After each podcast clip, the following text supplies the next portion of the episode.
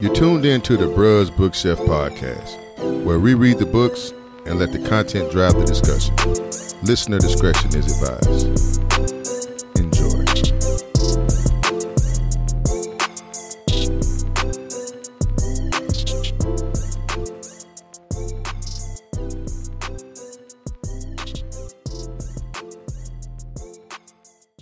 Ooh, it was August 1983. It was the Rivas' annual end of the summer party, and boy, was it a party.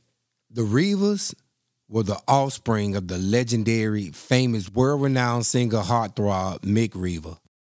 Mick Riva's children are comprised of Nina, the oldest, a swimsuit slash surfer model, Jay Riva, a professional surfboarder, and Hud Riva, a professional photographer who is one month apart from Jay, and Kit, the youngest, and the most like her dad, whom she never formally met. Mick's fame gave him access to all temptations, and beautiful women was his vice. It lured him away from his family twice, then finally for good. When he found an invitation to this annual party thrown by his children, he thought he could just drop in, charm his way back into their lives, and pick up where they left off. However, there was one huge problem.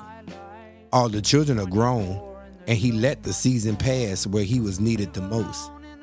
This is a story about family, struggle, trust, decisions, love, money, lust, the power of DNA.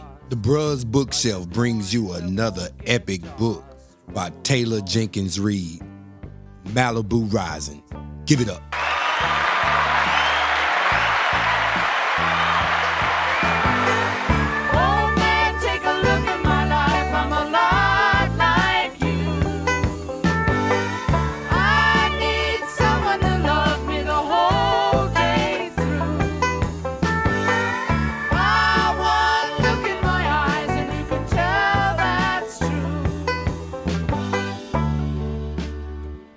Welcome to another podcast episode of the Bruz Bookshelf with your host, Lennon Givens. I'm here joined with my beautiful wife, Dr. Teresa Givens. Hello. And we here with the Deuce Dog, Mr. Donovan Snipe. Oh yeah. Oh yeah. Hello. Hey. We also have joining us the smooth, silky baritone voice of Dr. Harvey Hinton III. And we have a reoccurring guest, my line brother, the 15, Mr. Stephen Gilliam What up? What up? Jr. Bark, bark. What's up? Brothers be like, bark, bark, rude. You didn't tell me hello. Woof. I didn't tell you hello. Mm-mm. Hello. Hey, How you doing, baby? I'm good. How you doing? But Um, he did say that you're beautiful. He ain't say nothing about my looks. Malibu Rising by Taylor Jenkins Reid. I ended up picking this book because my daughter read this book and we already read a book from Taylor Jenkins Reid, The Seven Husbands of Evelyn Hugo, which essentially was a good read. If anybody has any interest in going to Hollywood or living that Hollywood life or chasing that Hollywood dream, then I would totally recommend this book because uh, this book It's really about let- Malibu. let you in on the inside life of what goes on with celebrities in California and that lifestyle, pretty much. Yeah, it's like that new old Hollywood. Like old Hollywood is like 1930s to like the 50s, and then you got like new Hollywood from I guess like the 60s to the 80s. So that's kind of like where they are. And then you got like the new Holly, the, the new new Hollywood, which is you know Taylor Swift and all the other enough stuff we got now. But yeah, I liked it. It was definitely rad. I, one thing I did appreciate about uh, the audio version of this book that I listened to is the uh, way that the narrator seemed to use all of the stereotypical voices black people use for white people that are rich California.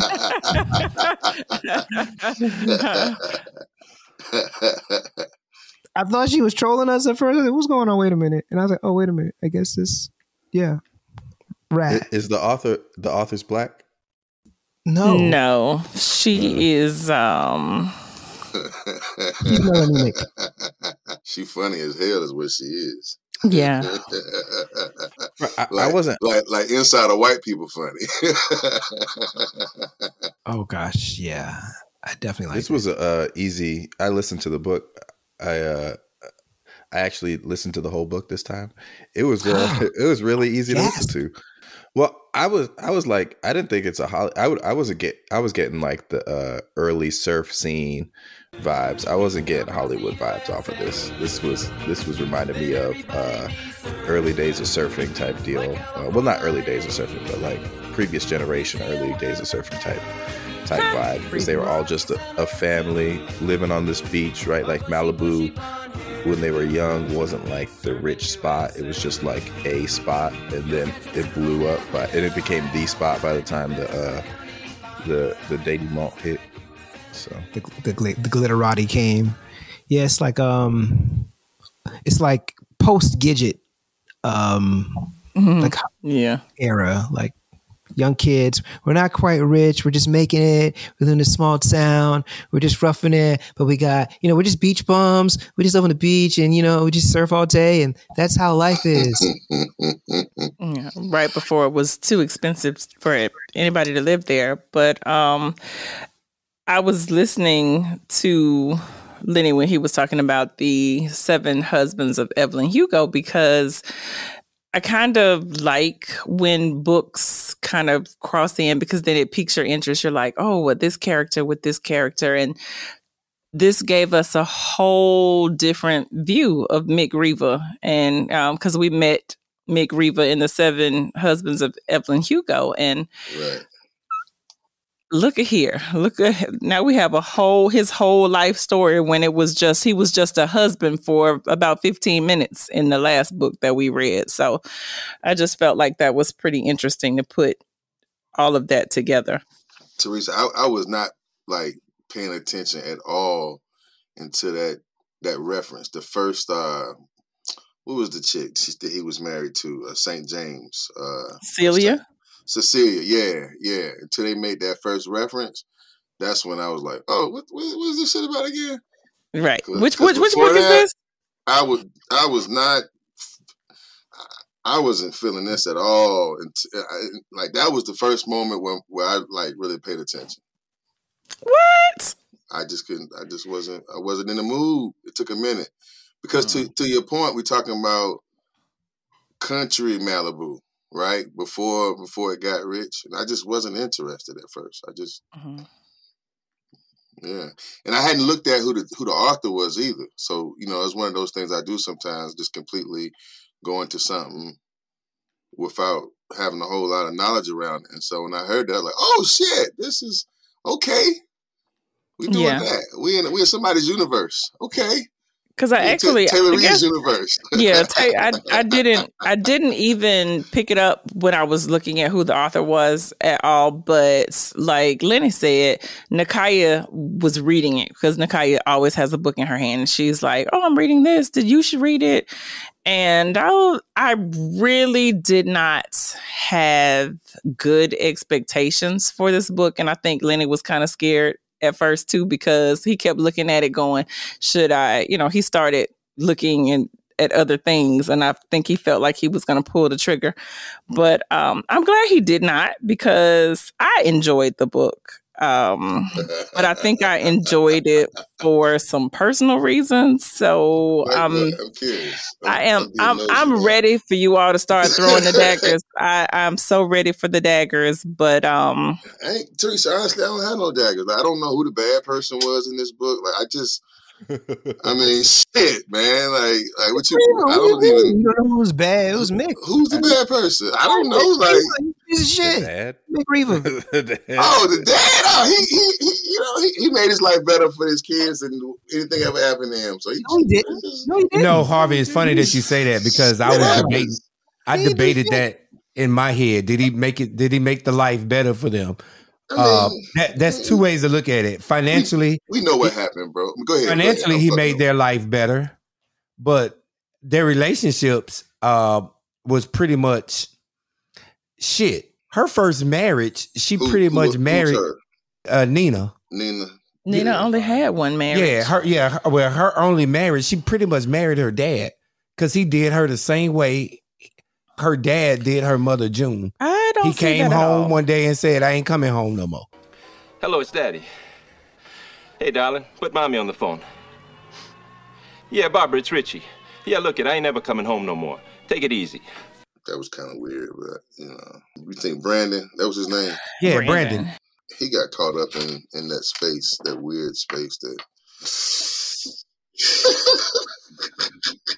That space where you gotta let mistresses remain mistresses, and you go back home to your wife at the end of the day. You can't marry the mistress. Like you stupid. Like nobody marries got the that mistress. Gawk Gawk 3000. Show yourself the show who gives you that Gawk Gawk 3000 with the Twister Wizard 7000 dripping down to the balls. Yo, I'm out. yo. I'm out.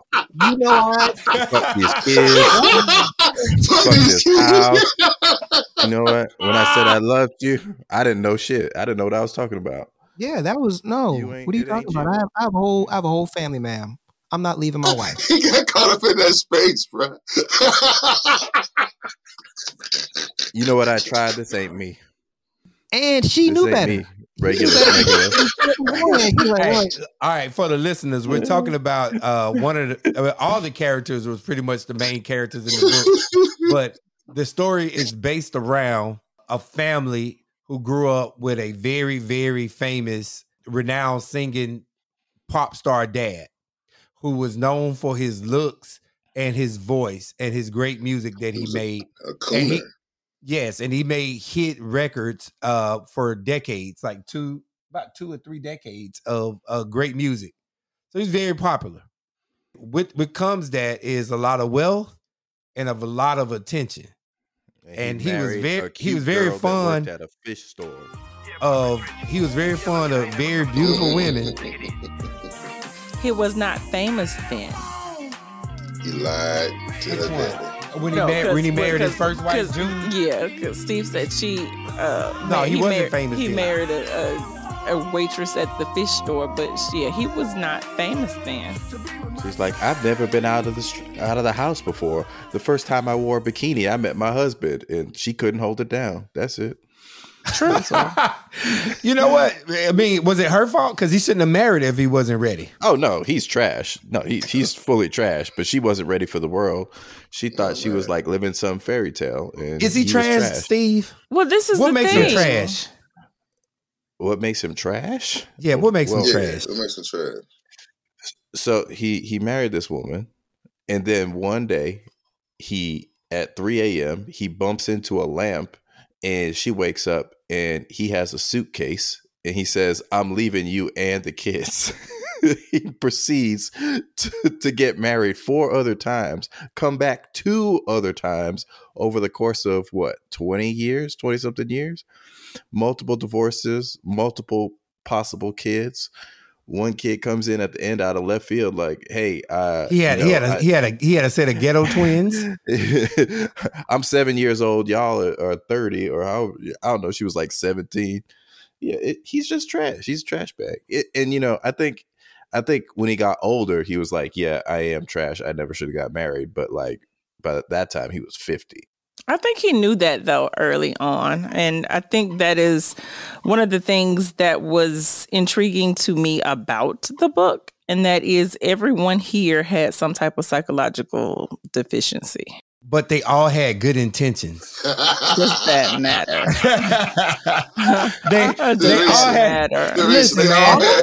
Had, they all had something wrong with it too. Listen, I was at first I was like Mick They Riva did. was trash, but then I was like, hmm. I mean, it doesn't make him not trash that he was psychologically he saves but he rapes. okay. You know what I mean? What? So he he he, he has a Dave lot of Chappelle, he- Dave Chappelle. First of all, he he he he was like actually in love with these women. He wasn't just random. Well, some Yeah, of them he I've was just I've random, that same and he was trying his best to be faithful. But it was just that one night that backup singer. Well, it just- was Yeah. it was Put it he he wanted to have a family and he that's just like what people all the time we see it We all the time her, 'cause it's the like things that too. you want like her. but you can't do it so it's it's very it's almost the whole do as i say but not as I do. not as I do because but that's not how life works. You see things and then you put into practice what you saw even though you don't want to.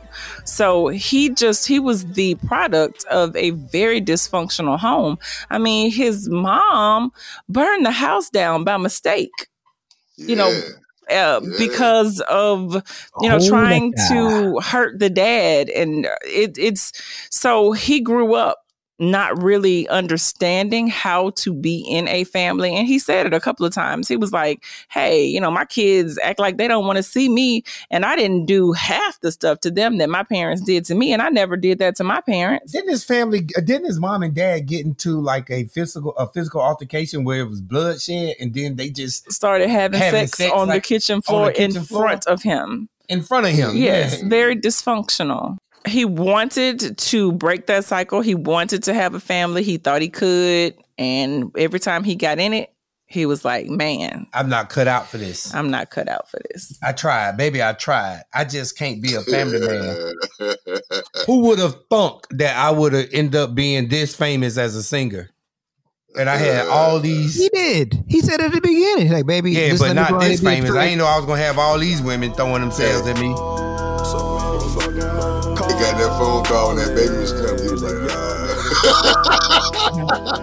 Like, I, can- I go see the baby. I go make this money. I go see the baby. Go make this money. Right. And I think that that's a lot.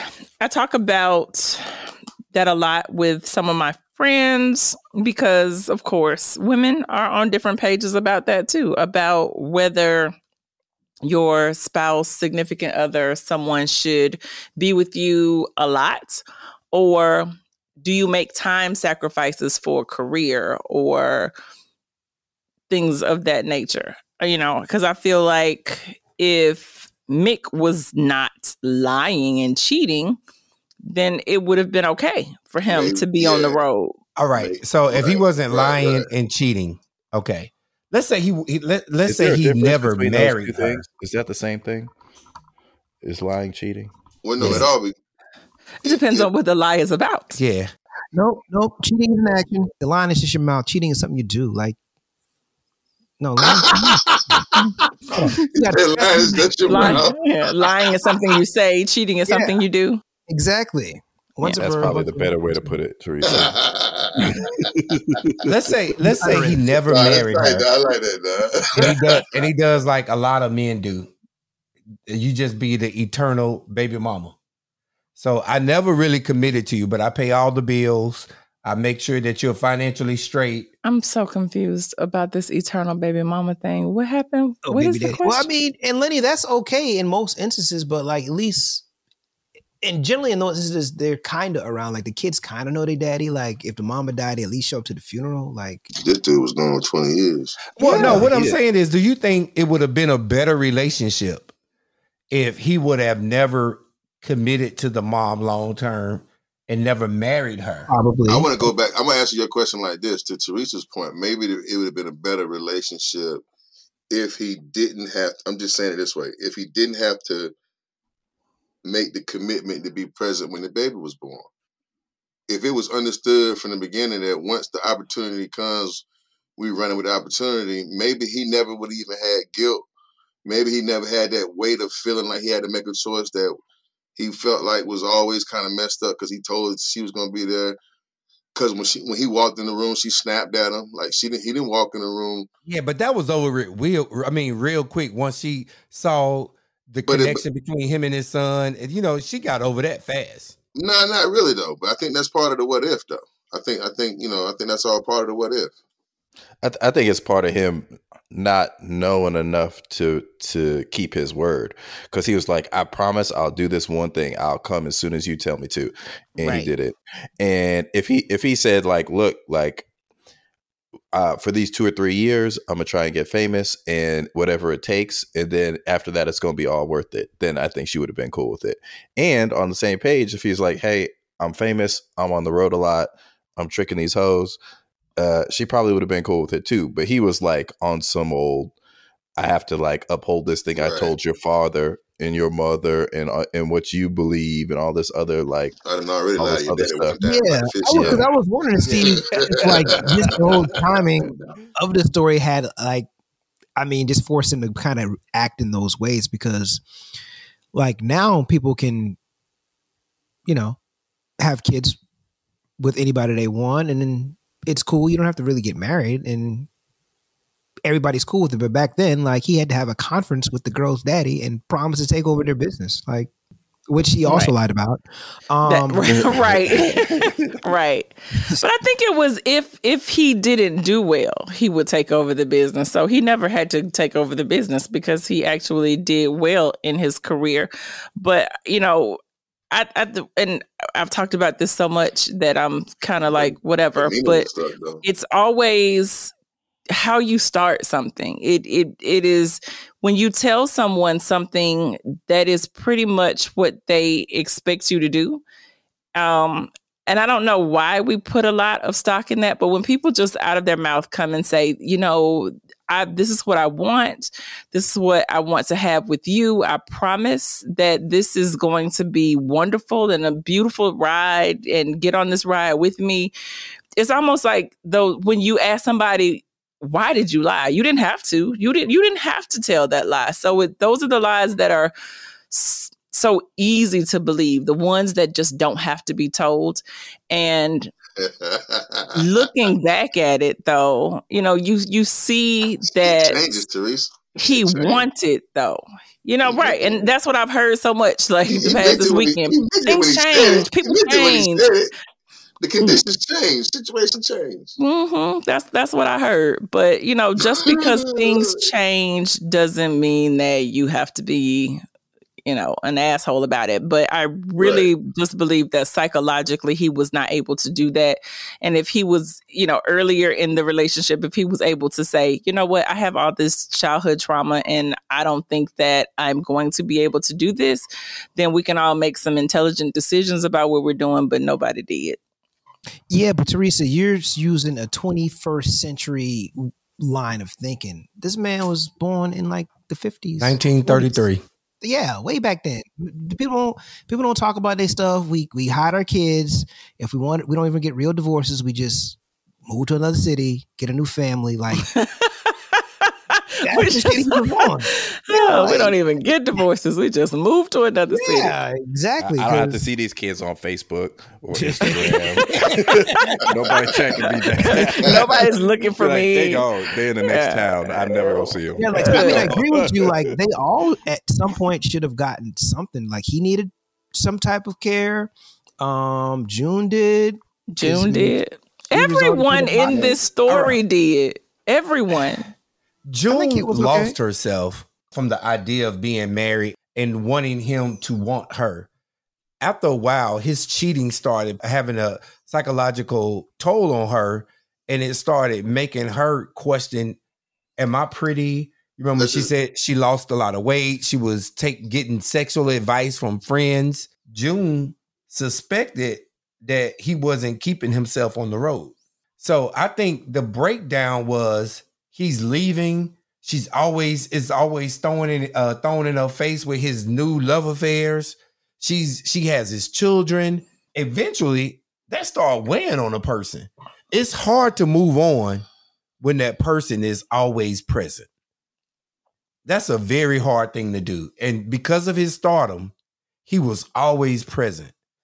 One of the things that caught my attention when, when I was reading the book that really like got me like sitting up in my seat was the story of Hud and Hud started having a sexual relationship with his brother's ex-girlfriend, Ashley. Ashley. He fell in love with his brother's ex girlfriend. He, he Hud was he- soft. he didn't just start having a sexual relationship. Don't put it like that. Let's not be soft. masculine and toxic masculine. He, Hud, Hud, Hud was a, he was there all for her. It wasn't Hud, just. It I, I'm it not. What just y'all banging. think about that? Hud was not soft. Hud was wasn't just. I don't know about that, man. okay, I, I first had of mixed all, feelings let's about let's that. let's look at it like this. Uh, number one, you know where I'm going with this, and we got tacos and rice and a whole bunch of other stuff. These people are not us. Let's just say that right now. Um, they don't have the salami. boundaries. Uh, they don't have the boundaries that we have when it comes to things of that nature. Um, I think that um Jay was a little bit, but Jay was just a was jerk soft. because Jay was spoiled and he was used to having everything that he wanted. And when he doesn't have what he wants, he has these little temper tantrums. So that's a lot of why he and Ashley weren't even together anymore. Kit pointed out too. He was like, Ashley, I mean, do you even want Ashley? Correct. I mean, Jay did, Jay was not even in a relationship with Ashley that meant anything. He was just mad because she broke up with him.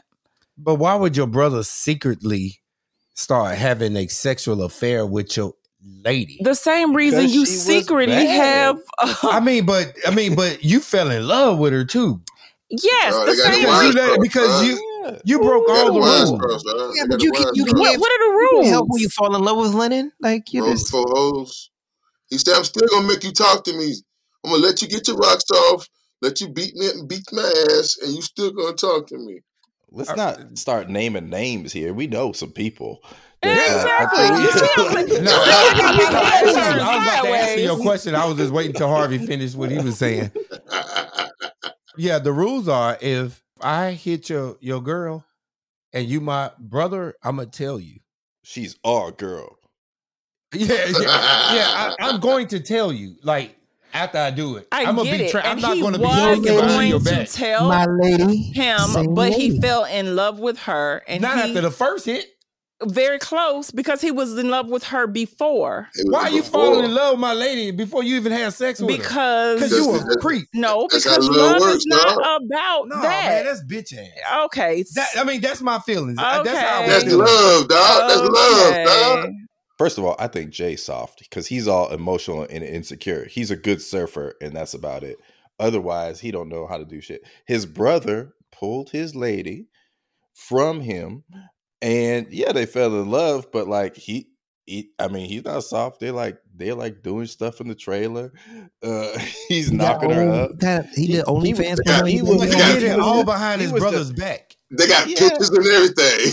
That's cool. That's what I'm saying. They got right. Like he got Polaroid pictures of her blowing him.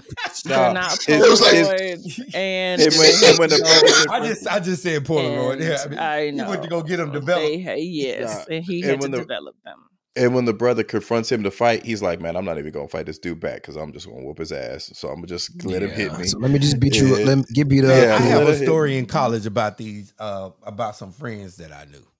And I was told this story secondhand.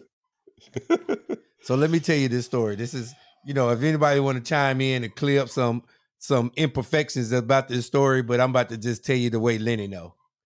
So I had these two friends, they were roommates. It was like sophomore year in school, and you know what you do in college, you run through girls. Mm. So I never ran through any girls in college. be quiet then. So um Sounds So, uh, lame, uh, Teresa. But Of course. I mean, I mean, of course, of course, you run through girls. So one of one of my friends was hitting this girl, and he was parading around like I don't really like her. She ain't my lady. She just my fake lady. So my other friend, who was his friend, said, "Well, do you mind if I move her? Move euphemism for you know put the context clues together." And he said, "Yeah, I don't care." So he said, All right, then. So he ended up moving her. And he told her, he said, Hey man, I finally moved her. And the friend who was like, That's my fake lady, I don't really like her, got upset, took the condom, and drove to her house and knocked on her door. When she answered the door, he threw the condom in her face and said, Oh, you fucking my friends now? And he got mad in, in his feelings. But at first, he was acting like it wasn't a big deal. But then once it really happened, you could tell that it wasn't just his fake lady. He had some feelings attached, and he should have just been honest up front. So I say all that to say, This was a used condom. I, I- you know, this is the story, how the story Okay, goes. But gotcha. I say all that. I- hey, listen, I Sounds say like a science sto- experiment. The Yeah, story I- that was I told say all to that him. to say, juvenile said, Boy, look, nigga don't play no games no more. Nigga will bust your head if you bang his hole. niggas will bust your head if you bang his hoe. Some people are off limits, and if you just so happen to move, you be up front at the beginning, and you don't let it develop into a romantic relationship without your brother, your twin brother, knowing not- about it twins. as when it gets that far. And I think that was the violation. He let Okay. it get too far, and he was too passive Mhm. to let his brother know. And when it was time to tell him, he's like, "Hey, man, how would you feel if I tell you I was into Ashley?" He was like, "What?" Okay, so So he was too Yeah, passive. a lot of I times don't like we passive let people. these hood rules kind of just. Is that a hood rule or a um, man law?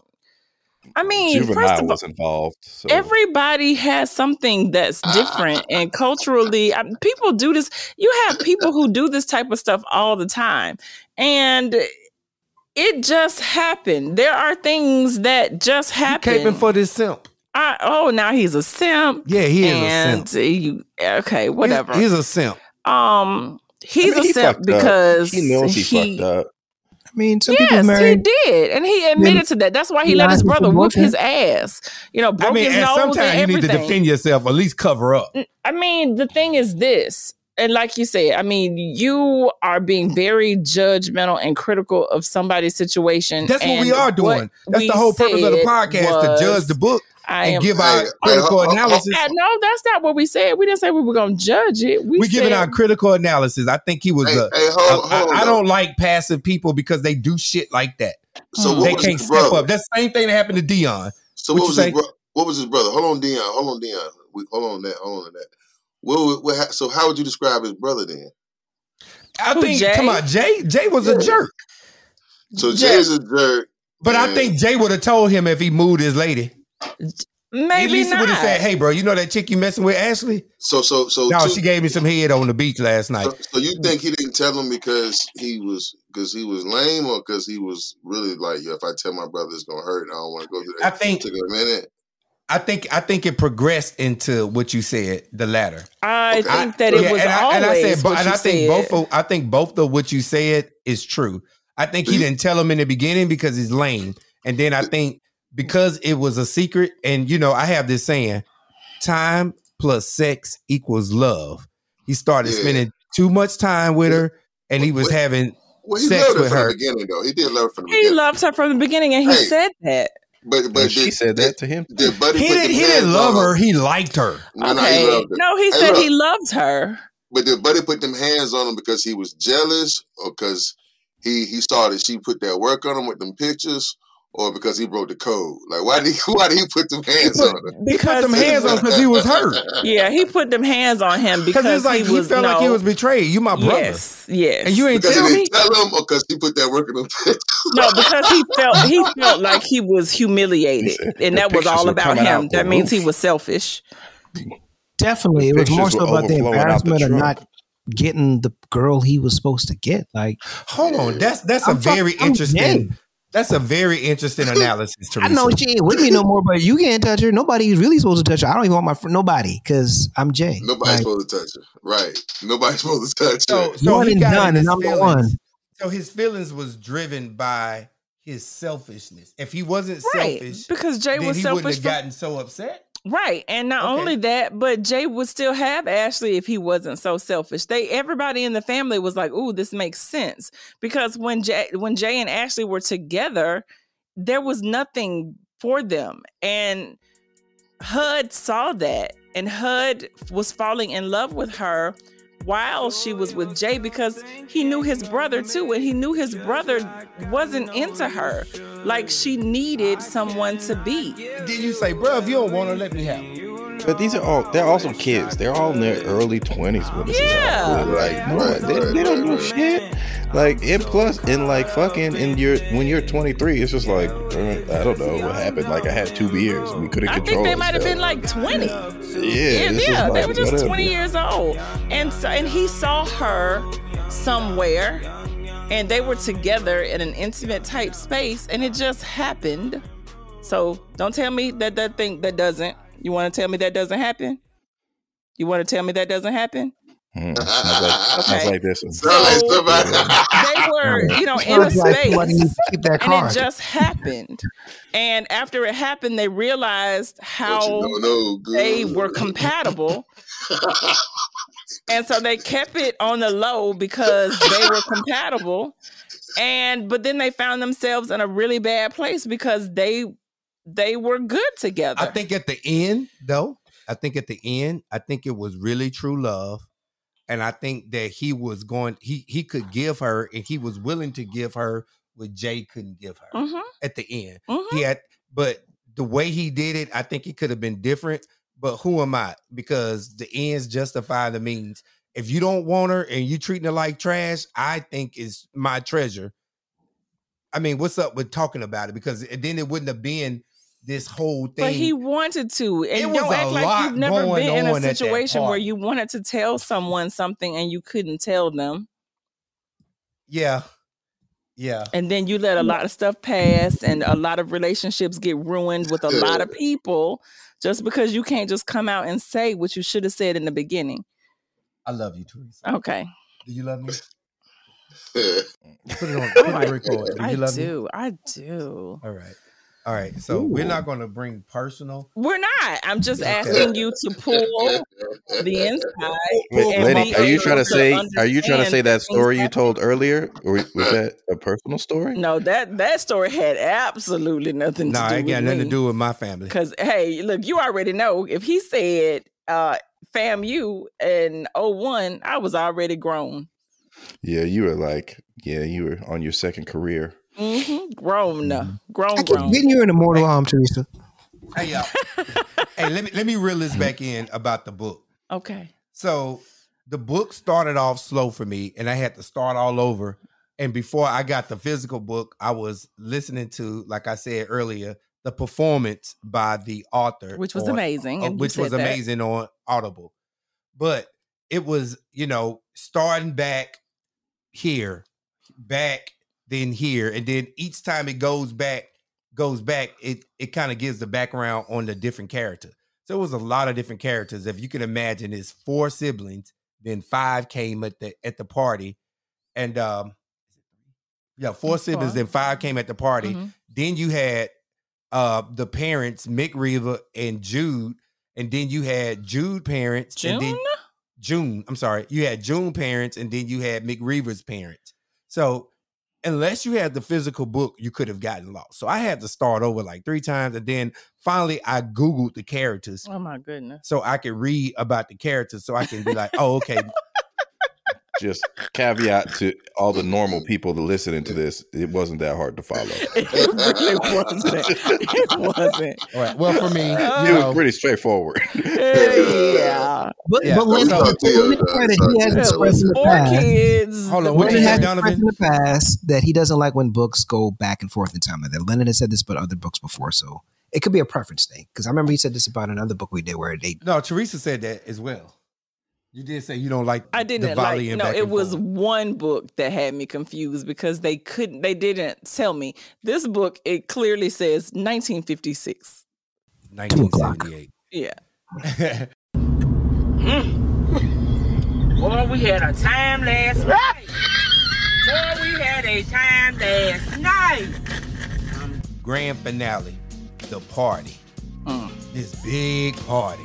So I want to start talking about this party. Party Because on flow. Party this flow. party is like epic. You know what? The, No, this party know. was the party I thought all rich people in Hollywood went. Like, like when you think about party, like, cause you know I'm an '80s baby, so like, I'm thinking about like uh Animal House, uh Ferris Bueller's Day Off. I'm thinking like they getting about they about to be having like Zach Morris there acting stupid. It's about to be nuts. And they're in Malibu too. Like yeah, I didn't think it was gonna get that nuts. I was very disgusted by the behavior of these people. Yes. And I kept thinking to myself, how can you go in someone's home and, And be act like this disrespectful? But again, then I had to think about cultures and I was like, you know, You know what? Hold on. Pause. Pause. Pause. pause. They brought a brick and a half of cocaine and gave it out. No, two bricks, party. buddy. Had he Brick. bought two bricks. He, he he had one in the car and he one on him. hey, hey, check this out. Right. Check Put this down out. that shrimp. I, I I don't know so much if it's culture versus they was high as hell, mm. But they was drunk and high. Boy, we had a time last and night. it was and, and guess what? And guess what? The only black dude in the party was doing DJing. DJing, turning it up. he was turning up because the other DJ wouldn't wasn't He hitting was- on nothing. He was an old ass man. Yeah, he, was, he wasn't hitting on nothing. He was like, "Man, look, I, I can't be at this party, and you was play an old ass and, and you disrespecting these music, this music like that. Let me Well, get on the Brandon turntable." told him to get on him. Huh? Brandon told him No, to he do that. asked Brandon, could he get No, on? No, he didn't. I'm allergic to fake DJs Okay, and whack shit. I can't just sit here and listen to other people's shit. Yes, exactly. Thank you, Donovan. Thank you. I love it when we're on here. They don't bump for you for nothing. They they have to tell the truth. Yes. Yeah. Maybe that was they went back in time and told that part. That's why Lenny missed it. yeah, Brandon at Brandon told him to do that. And he was like, No, I can't. And he was like, No, he's already been paid. You can get up on there and you can do it. He was like, Okay. And I loved the accent of his girlfriend. Does it name Yeah. Tareen? He can't listen to no one else Uh, play. She was talking shit. All right, here it is, y'all. Let me. I'm about to uh, crush y'all. No, you're not, because that's not what that says. That's just gonna tell us that you don't know how to read in context. Oh, it that. says, Hi Tareen, he said, raising his glass to her. Brandon, Tareen said, her face blank, a surprise. Brandon smiled and introduced himself to Greg. Greg shook Brandon's hand and then looked around the living room, clocked the DJ. Any chance I can get behind the deck? Greg asked. Nina turned on the direction Greg was looking for and blah blah blah. Greg cannot stand it when another soul is in charge of what he is listening to, Tareen said, holding Greg's hand. That was hard Brandon looked at their hands I see it, intertwined together for but this is not the part. That's the because me That's and the Jasmine part. didn't read the same part. No. That's the part. No, it's not. That's the part. That's the part, Chris. You Put gotta- my glasses. Hold on. You got it. Hold That's on. the part. Lenny. That's the part. That's the dog. part. Greg I think crying like that's Greg smart. Robinson. Greg, That's might the have part, been Greg dog. Robinson or, I or might have been Brandon the Stewart. Greg, Greg walk in the door like I can't listen I to want this. to get on shit. the ones and twos. It's your What? voice playing. Thank you. No, He no, said, no. He said, "Can I get on?" He said, "He looked at the DJ, want said, "Can I? your guy. I'm Can sure I he's get on the ones and He says, I'll take you over. He said, I don't want to upset your guy. I'm sure he's great, Greg said. No, Brandon said, waving Greg off. Yeah, he no, gets no, no. You can get on the ones Either and twos. way, he'll gonna nobody. understand the Greg Robinson is here. He, Thank he you. just threw his hands up. I apologize. don't want to accept No, your I'm not because that's not what happened. He was like, I'm I don't about want to- to. I don't I'm want. about to read it one more time. accept your Hey, voice. y'all, pause He- right quick. This is this is has nothing to do with the book. This has everything to do with relationships and women not taking responsibility or Okay, admitting when they're wrong. Donovan, me and Donovan both. I got so, the book. so But why I is think it wrong. You? I'm Here, wrong. it You know, says I- in quotation in quotation marks. Any chance I can get behind that deck? Greg asked. Nina turned in the direction Greg was looking, at first not sure what he meant. Greg cannot stand it when another soul is in charge of what he's listening to, Tareen said, holding Greg's hand. Hell yeah, we can let this nigga get on the We mic. would Get on love the to mic. have, he said, we would love, hold on, we would love to have you in charge of the ones and twos. This is straight out the fucking book. He asked the fucking DJ, say I'm sorry. Nope, I refuse to say Right, I'm exactly. sorry. I He asked the brother. DJ. I Brandon was like, apologize. yeah, hell yeah, you could DJ. Man, it was a lot of sex going on. I want to talk about place. That Wendy. is your 'Cause Wendy- favorite part. Wendy All over the place. is my lit bar. Yeah. Okay. So why don't you go there then? To the lit bars. Yep, yep. One, two, one, two. Yep, yep, yep, yep. lit bars. Lit Lit bars. bars. Lit bars. bars, lit bars. Y'all got y'all lit bars this week? Man, I got something, bro. I ain't got them written down because I was on Audible, but I can tell you what they said. This shit was it stuck in nerve. I got you. She said, uh, I got a few. You got a nice look. She said, You got a nice rack. Little sis told it. she said, Better go nice with your Huaraches. I said, Damn, Huaraches? They wearing Huaraches? Did you yeah, remember that part? I, wa- I wanted to Google that. Yeah, when she said that, I wanted to Google. I'm like, when did Huaraches come out? What about when there was like uh it was one line of cocaine, it was two lines I, I forgot how that shit was. One line of cocaine, then it was two lines of cocaine, then it was three lines of cocaine. that, at the party, Yeah, man, that party was Oh, so crazy. man. I'm nah, surprised when they started throwing those dishes around like Oh, frisbees in the house. you said you want to play frisbee. You said you want to play frisbee. Oh, when they started swinging from the chandelier. But you know what? That kind of just speaks to the overall theme of the book that ain't nobody got no real home training. Like Nah. nobody. Yeah.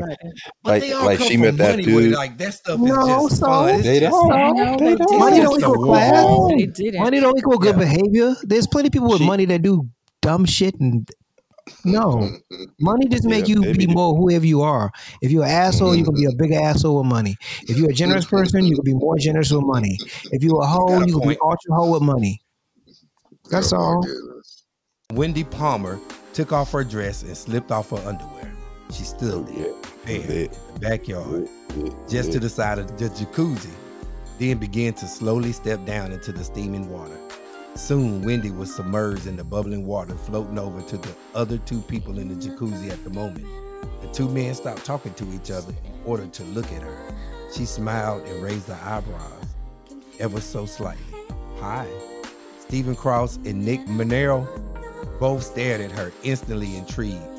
They were the, the bassnet and the drummer of the British New Wave band with the number three song in the country. Hi, Nick.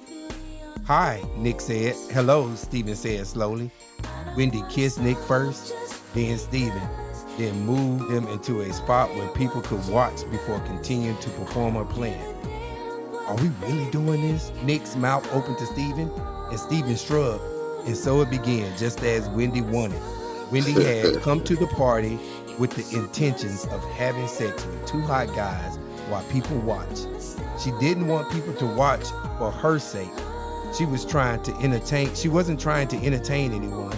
She was not there for anyone's amusement but her own. This was something she had always wanted to do.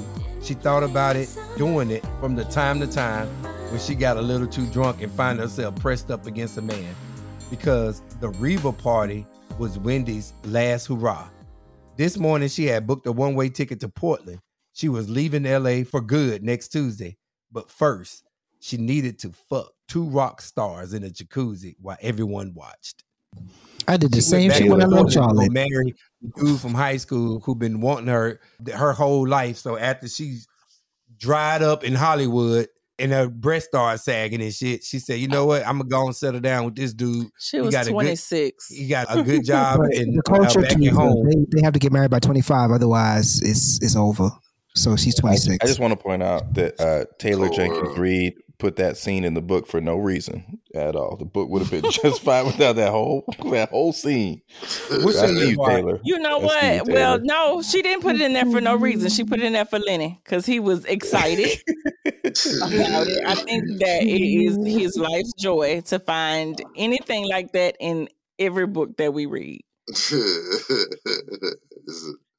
Baby, what's your lip bar? I can't find it, so I have to put mine back in. All right, what um what it was about? It was about uh Nina I got one and how she feels. Oh, s- he has one for me. Okay. It's about Nina too. so- It yeah, it it Thank probably, probably the one wraps it all up. It isn't, but I got you. When there is only you, you do not get to choose which jobs you want. You do not get to decide. You are incapable of anything. There is no room for distaste or weakness. You must do it all. All of the ugliness, the sadness, the things most people can't stand to even think about. all must live inside of you. You must be capable of everything. I want to talk about that for a second, and I want to talk about Nina's character because we really can't close the book without talking about her character. Um, Steve, do you have a lit bar? Um, well, two. One was when uh, Ashley was in the thing, and she was like, "No, keep taking these pictures." That's one. But the other one is at the end, where uh, where uh, Mick, the dad, is trying to be like, uh, "Oh, I want to come back. I'm gonna do it this time," and uh, Nina goes off on him, and then Hud Hudson is just like, "Nah, Dad, you too late." You, you Talking about at the time." beach. At, the end? beach, yeah. At It makes me want to. It makes me want to go back to my second family while I still Mm-hmm. have time. Donovan. I got a few. Okay, you ready? Donovan was perhaps the hottest she'd ever seen, the hottest man she'd ever seen.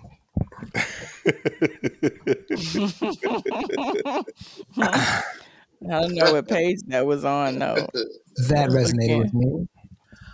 Um, let's see. Assholes protect their own. They are faithful to no one, but surprisingly protective of each other.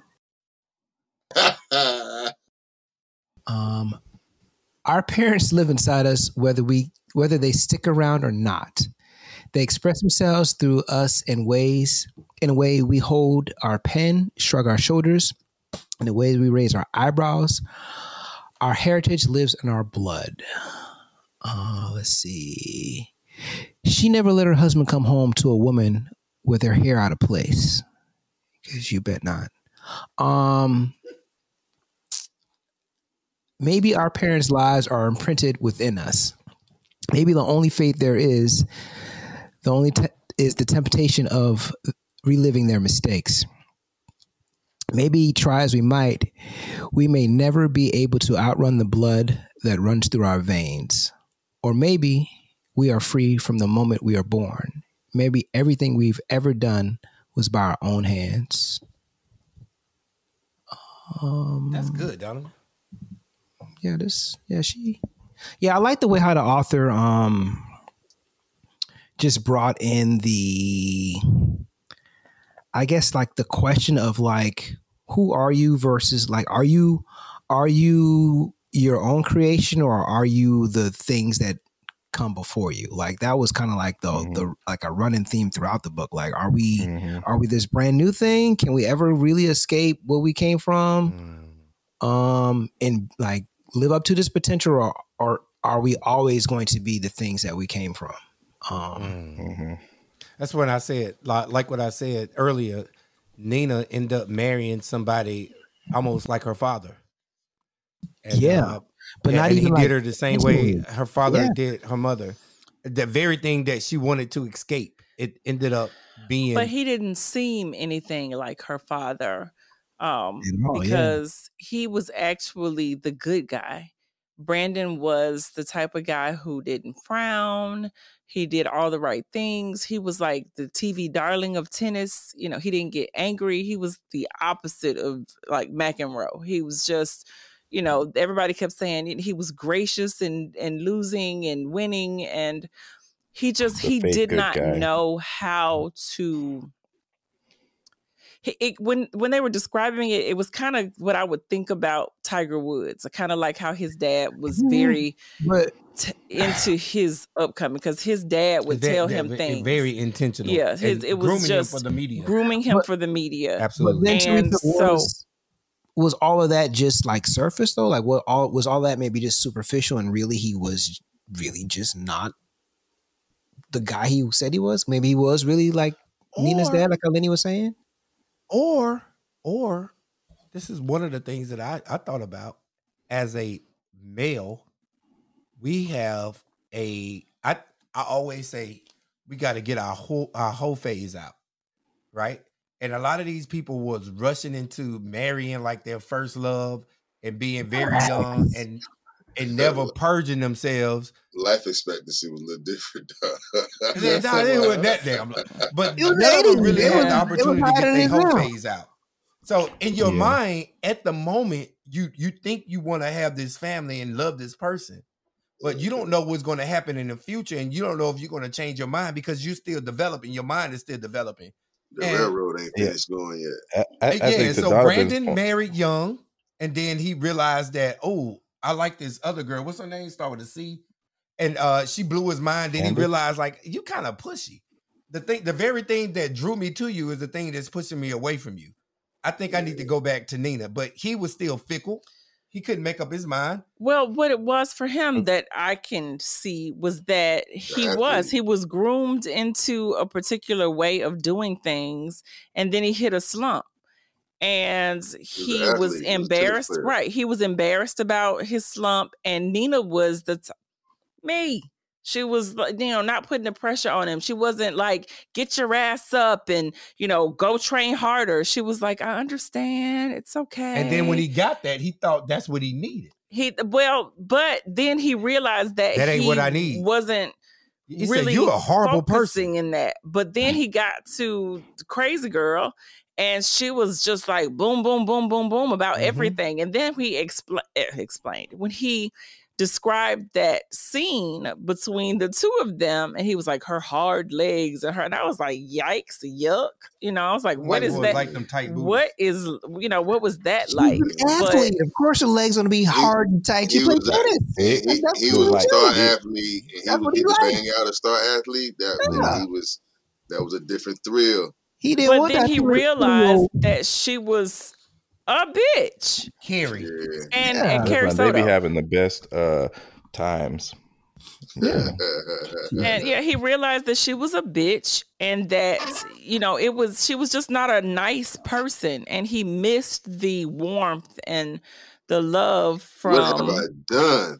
Another one who got caught up in the mistress. You can't be Yeah. marrying the mistress. She's just there for you know that thing that's again, the, a lot of these kids were young. That's what- that's the good thing about like college. I say I always feel like college is the best incubator to transition from a child to adulthood. You you're there. It's a lot of uh, It's a safe variety. space. It's a safe It's a space. safe space. It's a uh, you can you can have a lot. Uh, you can explore your sexual proclivities. And you have di- di- you you think you like this kind. You think you like the woman that's very assertive, and you know, and she probably fits you, and she serves you for a season in your life. But you're still evolving. You're still trying to find yourself, and you realize like you know, she she was good for me at this moment in my life. What about this woman? I need somebody else. She's not. She, no she can't come to the next level with me. And I you have that opportunity to go and keep going and settling down in college and getting married is so taboo. You're you're not pressured or feel the pressure to marry somebody. That's when you're not in college? that's not true, bro. That is not true.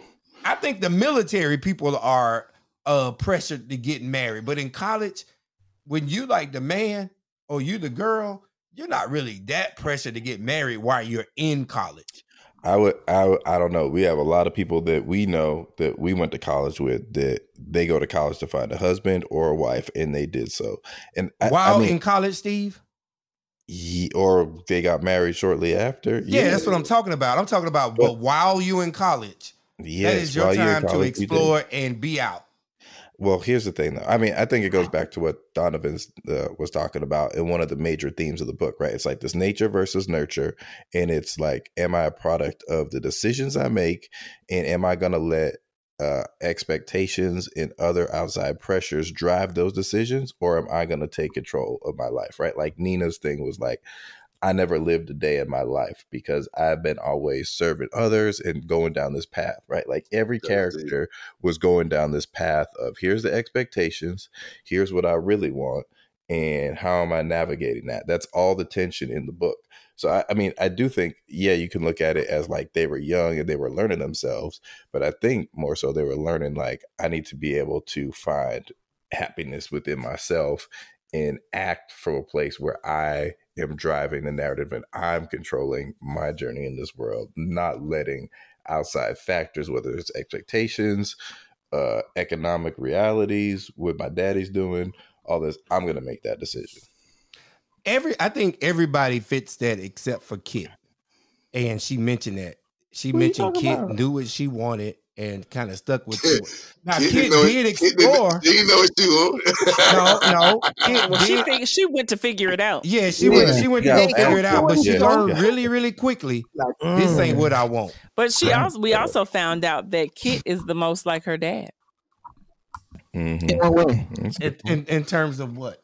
Well, He said, In Because they all a lot like their dad. in terms of you what want. the people said in the book between uh, Mick and Kit at the end of the book, they just kept looking at each other and seeing how alike they were in their brashness and their, um, you know, I say what I want to say. You know, I, I live live, free. pretty free. yeah. Uh, so she was the most like, and that's why he was. He kept looking at her like, "Oh my God, this one I is gonna be trouble." my absence. I yeah, he he was my like, yeah, he was like, this one's gonna be trouble. This one's me. And the irony in that is, she was sh- the child that's most like him is the child he had the least dealing with.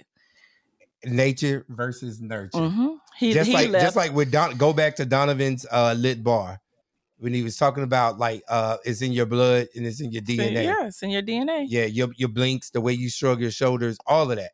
She was the one that invited him. How about that? She is the one that invited him. She's like one of the. She also, I guess, that she had that part about her from her mother, who was like, even though Kit was like really hard and like just kind of, like, uh, uh, she still had She that like always left the door part. open for him. Yeah, her exactly, like, mother. how June did. Yeah, Nah, she was doing this shit to be spiteful though. Yes, she, She was was. She didn't do it. She wasn't doing it like she her didn't mother. think she didn't think wasn't he like was gonna mother. uh, uh, take her up on it. Yes, but she was hoping that he would, but she was but doing still, it yeah. kind of uh, as a in your face type thing. It wasn't for anything You that was partying, wishy. motherfucker. I know Yeah. you're not coming. You spaz to No, you right she, away. she you But you're wanted him welcome to to come come so she could throw in his face that I don't need you. But she also had a yearning to see and get a piece of him that everyone else had. I think everybody yearns to meet did she- or get to know their the person who created them. And was she Uh, really trying to prove it to him, or was he trying to Well, prove hold it on, to hold on, hold on, hold on, hold on. that she How responsible was it for him to right away his rights? That's Think what I wanted that. to get to. That's what I wanted to get to. Because he really didn't abandon. Yes, he did. Yes, he did. Yes, he did. Yes, it, he didn't. sign That's what I his wanted to talk about. That's where I was about to go, They had y'all. to go get their rights. Nina had to I wait was um till she was eighteen to go get them kids. at that at that final moment when they were all sitting on the sand uh, and the chaos was going on upstairs. I was thinking about uh, Mick Riva, and I had mixed emotions about what he was trying to do and and what his past has done. And I was thinking, boy, you really have to uh, navigate your steps and uh, and order your own steps because it it it catches up with you in the end, and you start limiting the things that you can and can't do he was getting old. He he found himself living in this big mansion by himself with just him and his butler. He had nobody, but here he is. He has five children, and because of the lifestyle that he chose and the decisions that he made to be self-grandizing and self-absorbed, he ended up finding himself by himself because he served himself. He by Right. himself because he don't want to be around people. Because when he No, walk bro. around people, No, all he gotta do is, Harvey. say what's up, and Nope. folks come to him. Nope. He tried to say what's up when he was with the kids, and he was like, "Hey, y'all, we can start all over." Nah, I ain't talking about the kids. I'm no, about listen to me. What I'm saying. Listen to what I'm saying. He wanted to uh establish a relationship with his kids after everything was over with, and they was like, you know what, you know, you were like a I'm day too talk- late. I'm That's not what I'm talking his- about. I'm not talking about his. I, I know that. I'm talking Yeah. about his relationship with the world. Though was the moment he walked outside, people was running up to him, and if he if he was even pleasant to them, they was in his face, and he couldn't have that all the time. So he said But he that had to wasn't. That, that, that was a, that was a very empty relationship with these people. They didn't know. Yeah. They didn't know him. you They didn't you got- love him. But you said that he was by himself because he served himself. That's not why he was by himself. He was by himself because he couldn't be. He didn't want to be around all these people. Well, he's by himself Oh. because he doesn't have any real friends. I mean, it doesn't matter if you can have 20 strangers come in your home, you're not connected to them. So he doesn't have a connection with anyone. He's went, you know, went through all of these women and none of them have stuck. Uh, the last wife he had was the manager who the He manager's assistant. the manager's assistant who became his manager. He fired her or whatever. Yeah, so then he married her and divorced her. So now she's not. Now he doesn't have a manager. Yeah. So it, you know, it was he was not able to manage his relationships, um, And and, the- the- you know that party- came. I mean, And- all, and- all, and all that plan- did- Men represent and, that as and, well. and plan for All his that- long term. all Uh, that all that did happen, but the dude still you don't you don't remember when he pulls up at the party? I no, we know, but understand that's that. not- that's not. but that's not a real. relationship. That's not a real relationship. I, I ain't talking about relationship. I'm that's talking what about we're talking about. I'm talking about the point of how he moves in the world, how that impacts how he doesn't have a relationship. I don't think you understand what I'm saying. Mm-mm. Okay, but okay, Like so Lenny was talking love- about the fact that his house is empty. I get and that. we were talking talking about about the fact celebrity, that um, he can't he can't move the way he wants to move because he doesn't want to be alone. But he also doesn't want to just i remember i know the scene that you're talking about and that's when he said that he pretty much has to be rude to people if he doesn't want to entertain them because if he says hello then Yeah. now he's entertaining Like the scene where the guy he signed So- the one so dude let's- napkin, So, and so then next thing you know, he looked up. It was a whole line of people, and he had to tell him no, and then they called him an asshole. so so again, we talking about a person started from the bottom. The, ch- Mhm. the, the, the, the evolution of a person, all these different changes he's went through in his life. He never thought he would be that magnetic of a person. So yeah, he had this time period where he was doing all these things, but as he's doing that, he's still dealing with this reality that he's bigger than what he wants to be as even a person. He can't even go outside the way he wants to. Exactly. So But that- all that all that impacts That's such a why he's by himself. So You know what I'm saying? close to, and he's not even really close to anybody. He's not even close to his kids. Like, so he's, got, he's got that celebrity that makes him something that everybody wants to be around, but also it makes him not want to be around people. So he's got this, this Right. weird dichotomy going on. Um, and also to your point, He's not Teresa, close I to his kids Party- because of his decisions. It's not because of his Party stardom. actually represents I don't think so. everybody's relationship in general. No, I was gonna say like I think the party kind of represents everybody's relationship to everybody around them. Like everything about that party was chaotic and kind of like not right. And every one of these characters' relationships to themselves was kind of the same. Like, like I mean, Nina had like a motherly role to her brothers and sisters, but like, is that the role a sibling supposed to have? Like, like everything was just kind of like off, and I think that's what party represents most. Like everybody wants to be here, but nobody's like really here in mind. Like everybody's zoned out or fucking. Not present. They're present, but they're not present. correct, correct. So yeah, And it was several stories thrown into the party that I was like, why is this here? But uh, the only thing I can come up with is for character development for another book. or the movie. I would like to I see all think- this the movie. Lenny, I I can see gonna a that movie, American Pie type movie.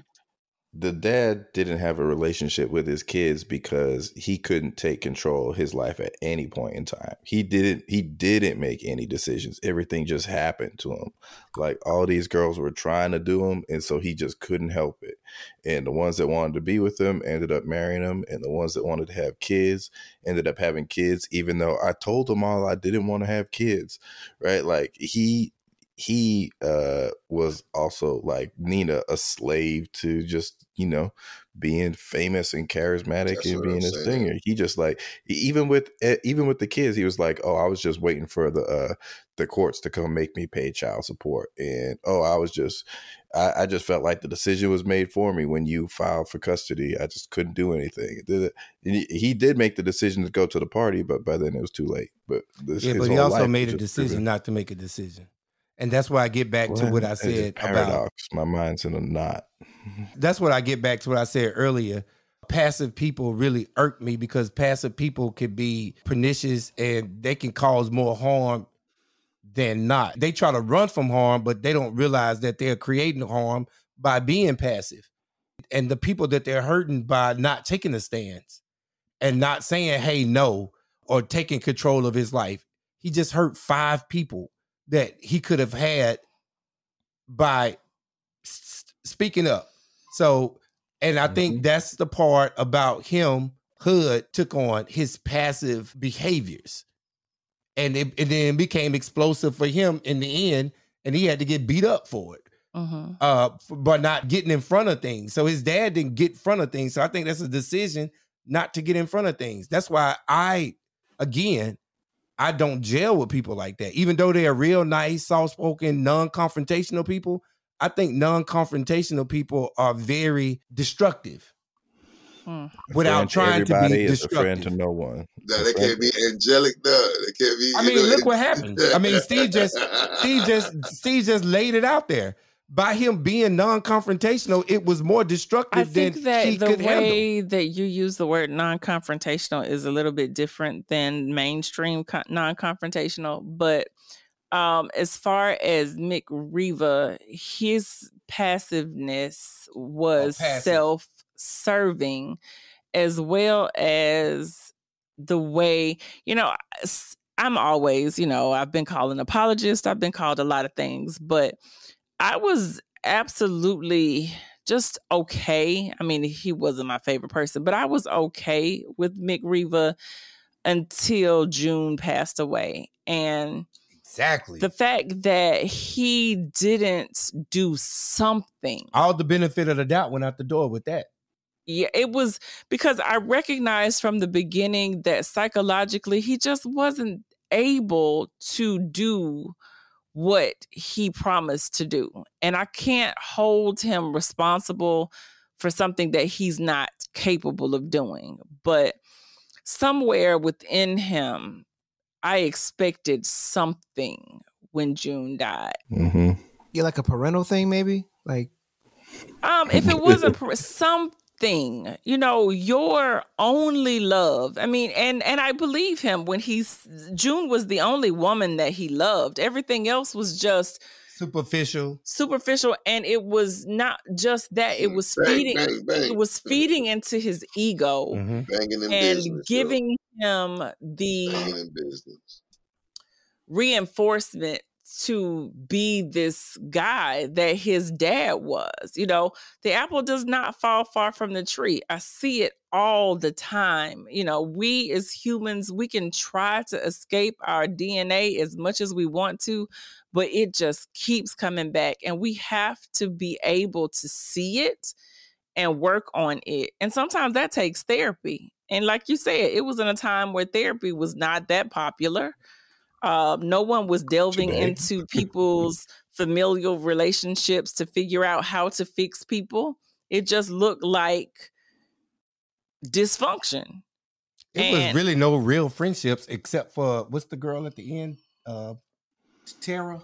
To T something. uh the model i mean but i, I don't Yeah. think that we kind of got to see that you know and i'm from you know a big family where you know honestly we don't have to have friends it's so many of us Mhm. that we could just be us and not even deal with other people but um it, it was four of them growing up and when you have that you you have a unit already. So that you you, you don't you have to compete with you have to find space. Like i was telling you the other day uh you know and i was t- i have a new friend that came back into my life and i have to find a space for her.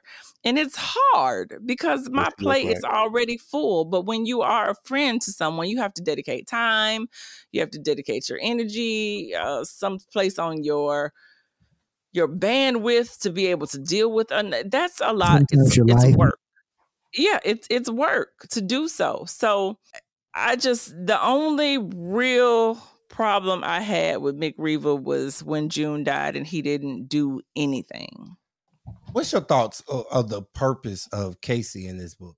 I was like, what the hell, man? I thought this shit's over That's with. it. What the hell, exactly. man? That's it. Because there's the so much point, man? unknown. Gosh, man. Well, Well, you get that's this shit over with.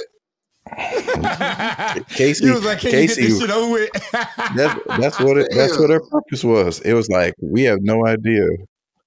I don't know. I guess Casey represents the innocence of just being disconnected. Like, I mean, yeah, she kind of like the other kids didn't have her parents, but like she also had the like the privilege of not having some of their pro. Well, I guess, but we don't we didn't learn too much about Casey like that. But like, she doesn't actually have some of the same relationship problems, I guess. So she kind of represents like a a part of Mick that if that's Mick's daughter, that could kind of do some new shit.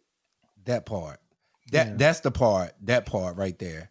The reason why I couldn't even find I couldn't find much significance because we still don't know if she's truly his daughter. Mm. Yeah. Except for the, the lip. the that was the bottom only lip. thing. The only thing You was got the that lip. lip. Hmm. Yeah. I just But I felt like point then what makes you family? That could have been What- Mick Jagger's baby. Who knows? oh Is it just your blood, or is it something else Yeah. that makes you deeper? It- it- Yeah, and it's like said- how many other how many others out there are there right like how irresponsible was this dude I mean, well, this was definitely at a time when you know it, it was different. Birth control and uh, abortion was not an option per se, but for I, I think I looked at Casey as just an, being able to bring another dynamic to the story. You know, it was like we're gonna close, but we need another twist. So you know, bring somebody else in because these four were close already, and um, Wait, wait, wait, wait, wait. It gets worse. yeah, yeah, Exactly, exactly. well, or, or or or not.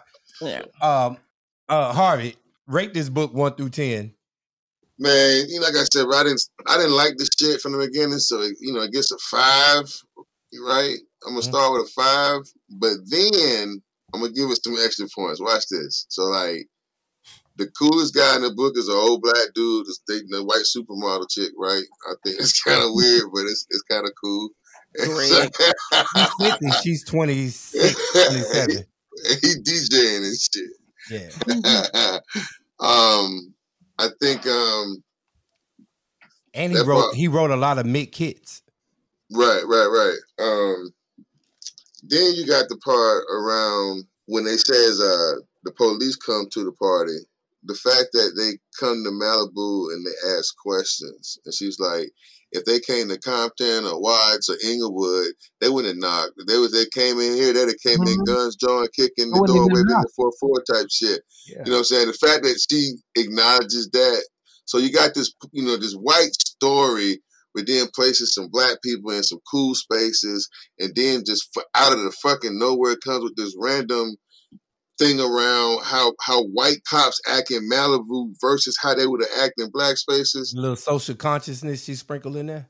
I give it an eight. She can have an eight. It's Okay. all right. Oh wow. Dang, Um, now you don't- Donovan, what would you give this Uh, one through ten.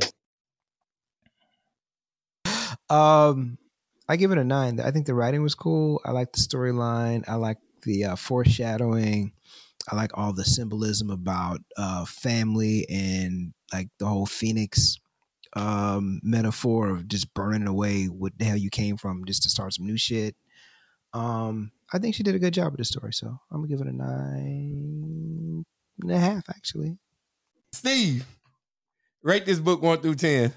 Uh, I give it a seven. I think it was a good story, easy listen, good themes.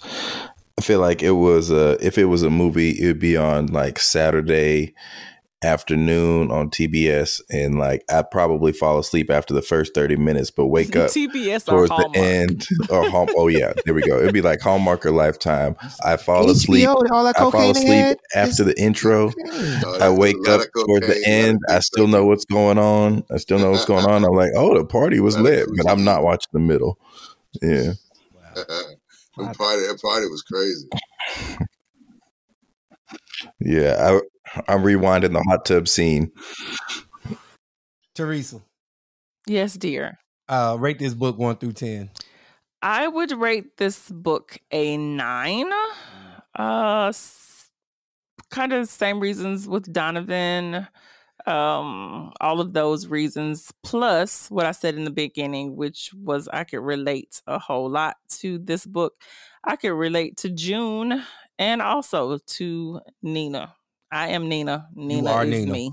You are Nina. Nina is me. Yeah. So I felt like um y'all not gonna laugh at me, but I, I mean I was emotional in a lot of scenes in this book because I do feel very deeply for people and I am like the ultimate caretaker of so many. So um it was a lot of stuff. And when Nina actually released, I was like, oh my God, what is she gonna do? How is she gonna leave? How is that gonna happen? The, I was having anxiety, but you know, Nina's good. So I started releasing some stuff around here. It made me feel free. So I I, I like it. Yeah, I she- like it. She's an extremely rich white woman. What are you talking about? She Uh, I'll take it.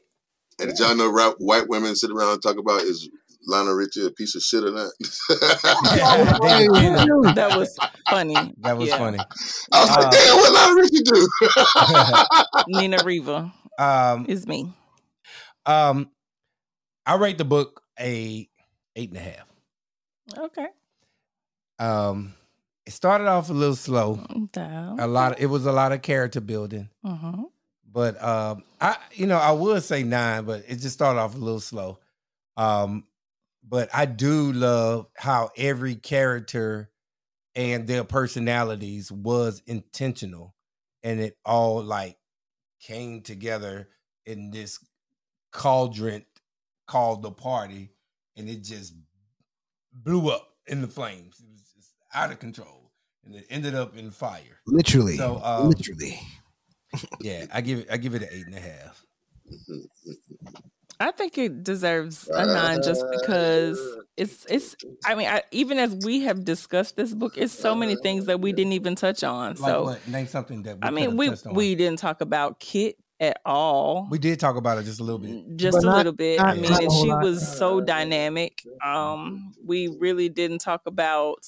What What is Oh. there to talk about, Kit? Though she's a young girl who was a tomboy who was Kid got insecure, that fire. She got that fire. who was insecure about her body. She's a whole lesbian. And because the only reason why she was insecure about her body is because she didn't like the the attention that other girls would have loved. No, no, no, no, no. Nah, that's No, not why that's she was not insecure true. about That's her not body. what she said. It Okay. was because it was because what was happening internally is why she was insecure. She had a whole nother reason. Right, because right, she but she wanted. didn't like the attention from the to boys. no. Ah, that's no, no. what Once her sister, happened. once her sister got her right, she was straight. She wanted that attention. Right, yeah. that's what she Wanted did. She went legs, to she went to Cut that damn to get shirt, cut them sexy. jeans. She got right. She wanted shit. She wanted that she life. wanted to see what was going on with her. She Yeah, had some yeah. things, but she was a very complex, and she actually brought the honesty out of everybody. She challenged it, all of her and her mom. Remember, she was the one who told her mom, "You are a drunk."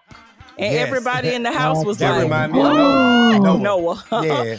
She watched TV. She was Noah's age. And she, she- was 10 years old. And she was like, that's what it's called. It's called mm-hmm. drunk. I know You a exactly what it is when I see then it. she was like, ugh, y'all about to eat this and just sit there and act like mama just didn't burn this macaroni. and Exactly. you think I'm about to eat this? No, this ain't Right, about yeah, happen. kid was like, I ain't eating that. Mhm. I ain't that shit. Uh, I ain't eating that shit. Yeah, so Kit was uh Kit was the firecracker and you know, it was just a lot in in this in this book. So I could appreciate the good story and I could appreciate the um the way it introduced us to new characters and I'm absolutely certain that these characters will end up somewhere else in another Taylor Jenkins Reid book. Thank you for listening to the Bros Bookshelf podcast. Remember to like, write us a five star review, share with your friends, and come back.